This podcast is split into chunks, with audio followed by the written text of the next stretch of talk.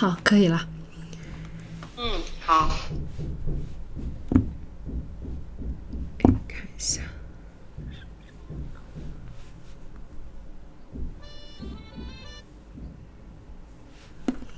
好，那么就这相关的法律问题，今天呢，我们就邀请北京前程律师事务所合伙人、婚姻家事专业律师苗丽丽和我们一起来聊一下。苗律师您好。嗯，好，非常感谢苗律师哈。呃，那么像在这个案件当中啊，就是男女双方呢，其实他们是已经签订了一个自愿离婚协议书的，而且呢，这个协议书当中已经约定明确了，就是男方自愿补偿女方每个月人民币是五百块钱，那么一直到女方找到男友为止。那么这种有着男女双方都呃自愿签字的条款。啊，是不是有效呢？因为我们知道有些时候，比如说像净身出户的一些条款，它有的时候是无效的，因为这个影响到了婚姻自由。那么，呃，像本案当中又是否这样的一个条款影响了呃恋爱自由，就是女方的恋爱自由有所限制，所以这样的条款就无效？那么您怎么看呢？嗯，呃，其实呢，就是刚才说到一个是我们约定那个，如果一方出轨净身出户的这么一个约定啊。那首先呢，他那个一般的那种情况是在婚内，也就是两个人不离婚的情况下啊，然后是做出一个约定。而我们这个案子当中呢，它实际上是签订了一个离婚协议，双方呢是在离婚协议当中约定了我们离婚之后，然后后续的等于是一个补偿支付的一个呃行为啊。其实大家都知道啊，没有离婚就两种方式，对吧？一个是诉讼离婚，就是你到法院去起诉啊，法官这个经过审查之后，他做出判决。另外一种呢，就是协议离婚。这个协议离婚，它区别于诉讼离婚在哪呢？诉讼离婚是法院去判决，然后协议离婚是你双方的协商，进行协商之后完全达成一致，就所有的条件，双方那去民政局通过登记离婚。协商的内容呢，其实大家大概的也都了解。比如说大的方面来说，一般会包括几种，一个是子女抚养的问题，对吧？一个是财产分割，呃。还有另一个，另外一个就是说，包括这个债务啊、债权等等这些内容。那具体的，比如说子女由哪一方抚养啊，财产怎么分割，折价款怎么支付等等这些比较细节的问题，就是双方呢，你协商了达成一致啊，只要是他，而且不损害第三人的利益，不违反法律强制性规定，一般呢，双方自愿达成的这个协议，并且我也签字了，是吧？我也办理的这个登记，那它都是受法律保护的，也就是说这个协议是有效的。在吴女士和张先生这个案子当中呢，他们离婚的时候约定了，说张先生自愿每个月以后的话还会支付吴女士一个月五百块钱的赔偿，只不过他们约定了这个支付的期限啊是到什么时候呢？对吧？约定了一个条件，就是吴女士如果找到男朋友啊，到这个时候我就支付到这个时间点上为止啊。他们俩其实对于这个条件的约定啊，那双方首先来说，双方呢肯定。而且是自愿在离婚协议当中约定了，啊，并且就双方约定了之后，我也签字了，已经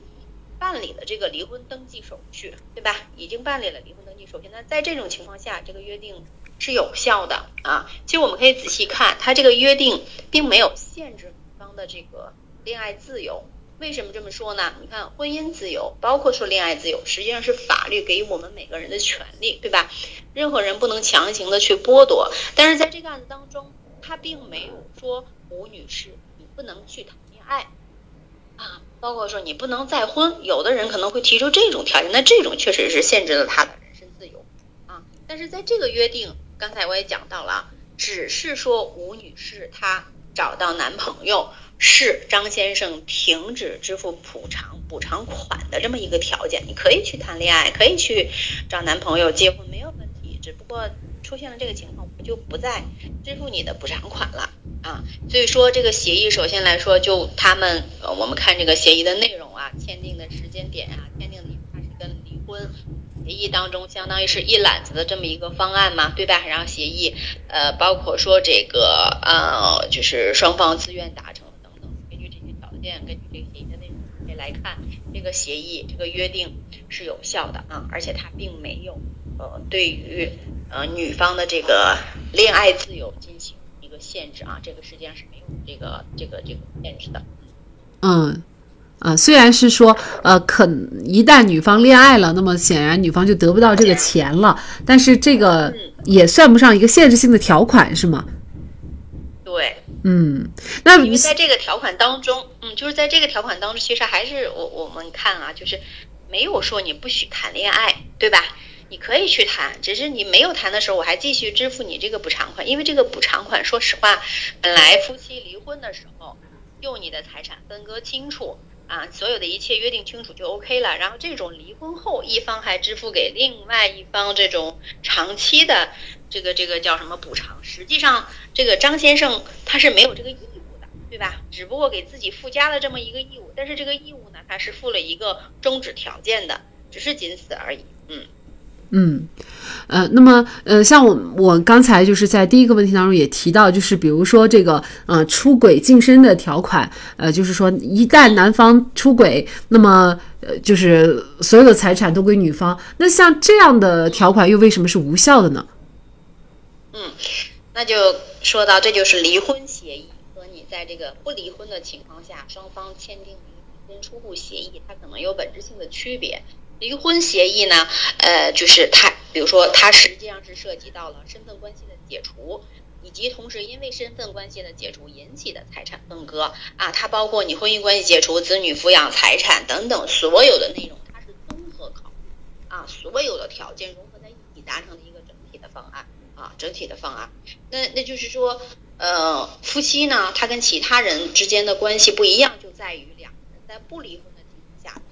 双方共有的，就是不分你多少还是我多少，就是我们俩是共同共有的这么一个状态。只有在离婚的情况下，啊，只有在离婚的情况下才去分割这个财产，到底谁分多少啊？到底谁分多少？但是呢，你想这个净身出户的这个协议。它就不一样了，它不一样，它是夫妻双方约定，就是说你发生了这个出轨的行为，你就净身出户，这实际上是相当于剥夺了，就是说出轨那一方啊他的这个财产权啊，因为本身他是有财产权，我在离婚的时候我是可以要求分割我那一部分财产的。现在呢，就是说我出轨了，你就约定把我所有的财产权，我分割财产的权利就完全去剥夺了啊，他就没有没有任何的这个财产权利了。所以说呢，这种。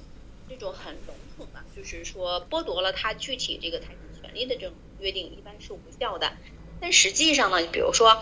是不是说到这儿，大家可能就会想，那你说他出轨了，那对他一点惩罚都没有，对吧？让他出轨就出轨，他的后果是什么？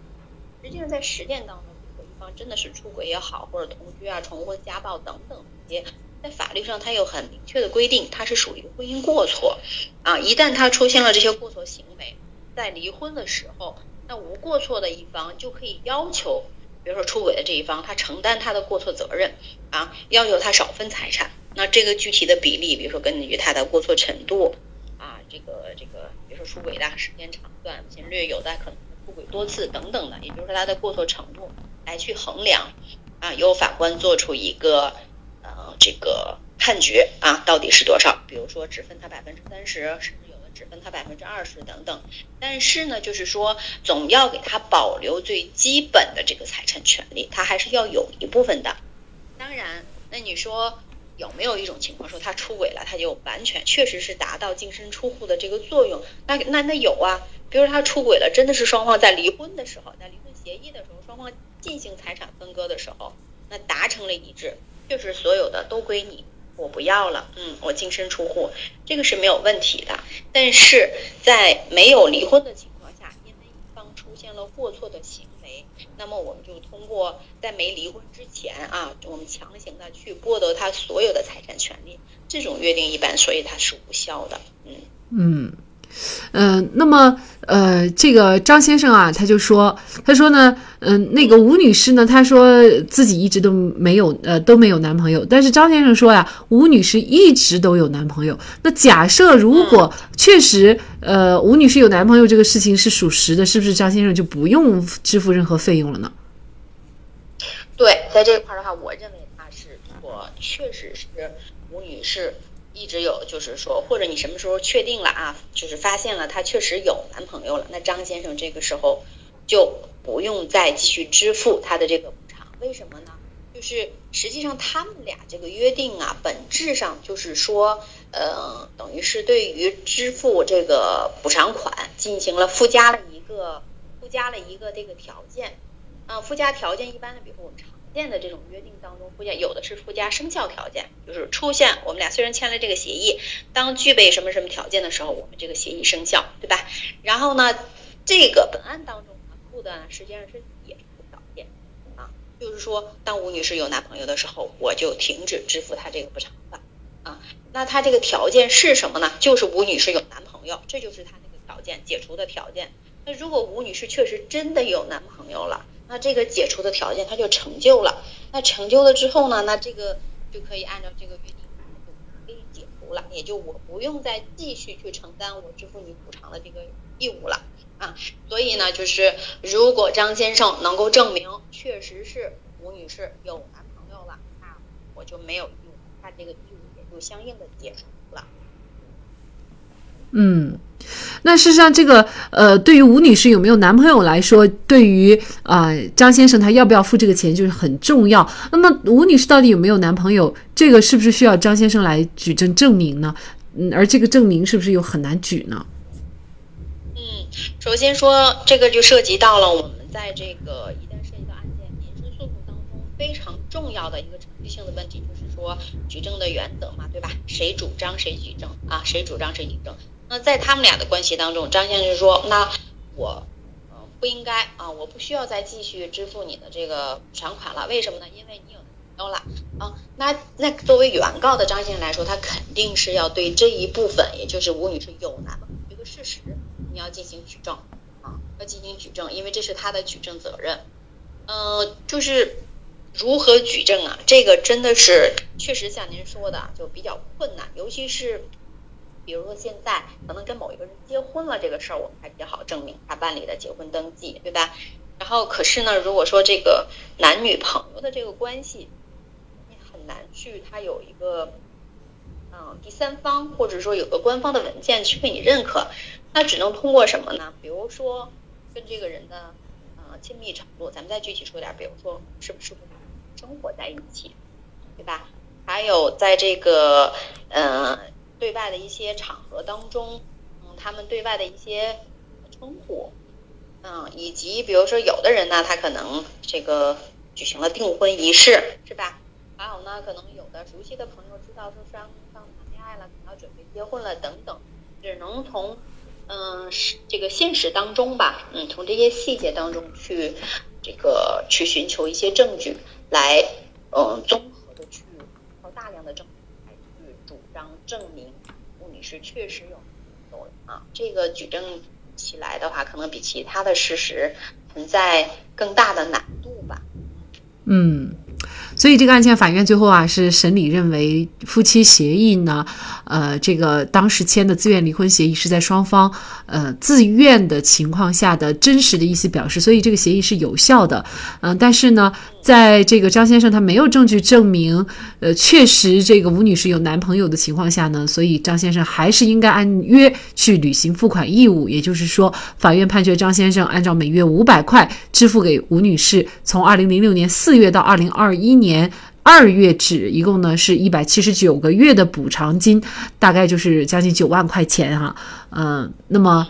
对，所以呢，这个签下的协议，无论你是意气用事也好，还是基于其他方面的考虑，那事实上呢，这个协议一旦签了，呃，你如果想反悔，基本上是不太可能的哈。是这样子的，所以说作为成年人，在这儿也就算是提醒额外的提醒大家一句，我们作为一个成年人，年满十八周岁之后。很多事情，那肯定是你要对自己的行为去负责任，尤其是呃这个协议啊，不论是离婚协议更重要啊，就是还是说其他的我们日常见到的协议，你签合同签字，你可能真的要事先去了解一下，你签的是什么东西，你里面的每一个条款签了之后，它生效之后会给你带来什么样的法律后果，这些都要弄清楚，啊不是说。我们不清楚，不知道啊！我当时没有想到这些，以这些理由说我签完了之后再去反悔，这个法律不可能允许你这样，就是来回来去的去变卦的。因为你作为就是在法律上默认你作为一个完全民事行为，就应当知道它的法律后果。你签了字，就相当于你自愿承担这个法律后果。所以说，这个不论什么协议啊，不论什么不要轻易的去签啊！一旦签了之后，可能真的是可能要要要，就不是随便能反悔的，就要面临着有一天你要承担你意想不到的。对，类似于这样的经验教训，其实已经很多了哈。呃，有些时候呢，确实是呃很惨痛，但是呃归结于责任呢，还是在于你签了这个字哈。好，非常感谢，嗯，好，非常感谢苗丽丽律师。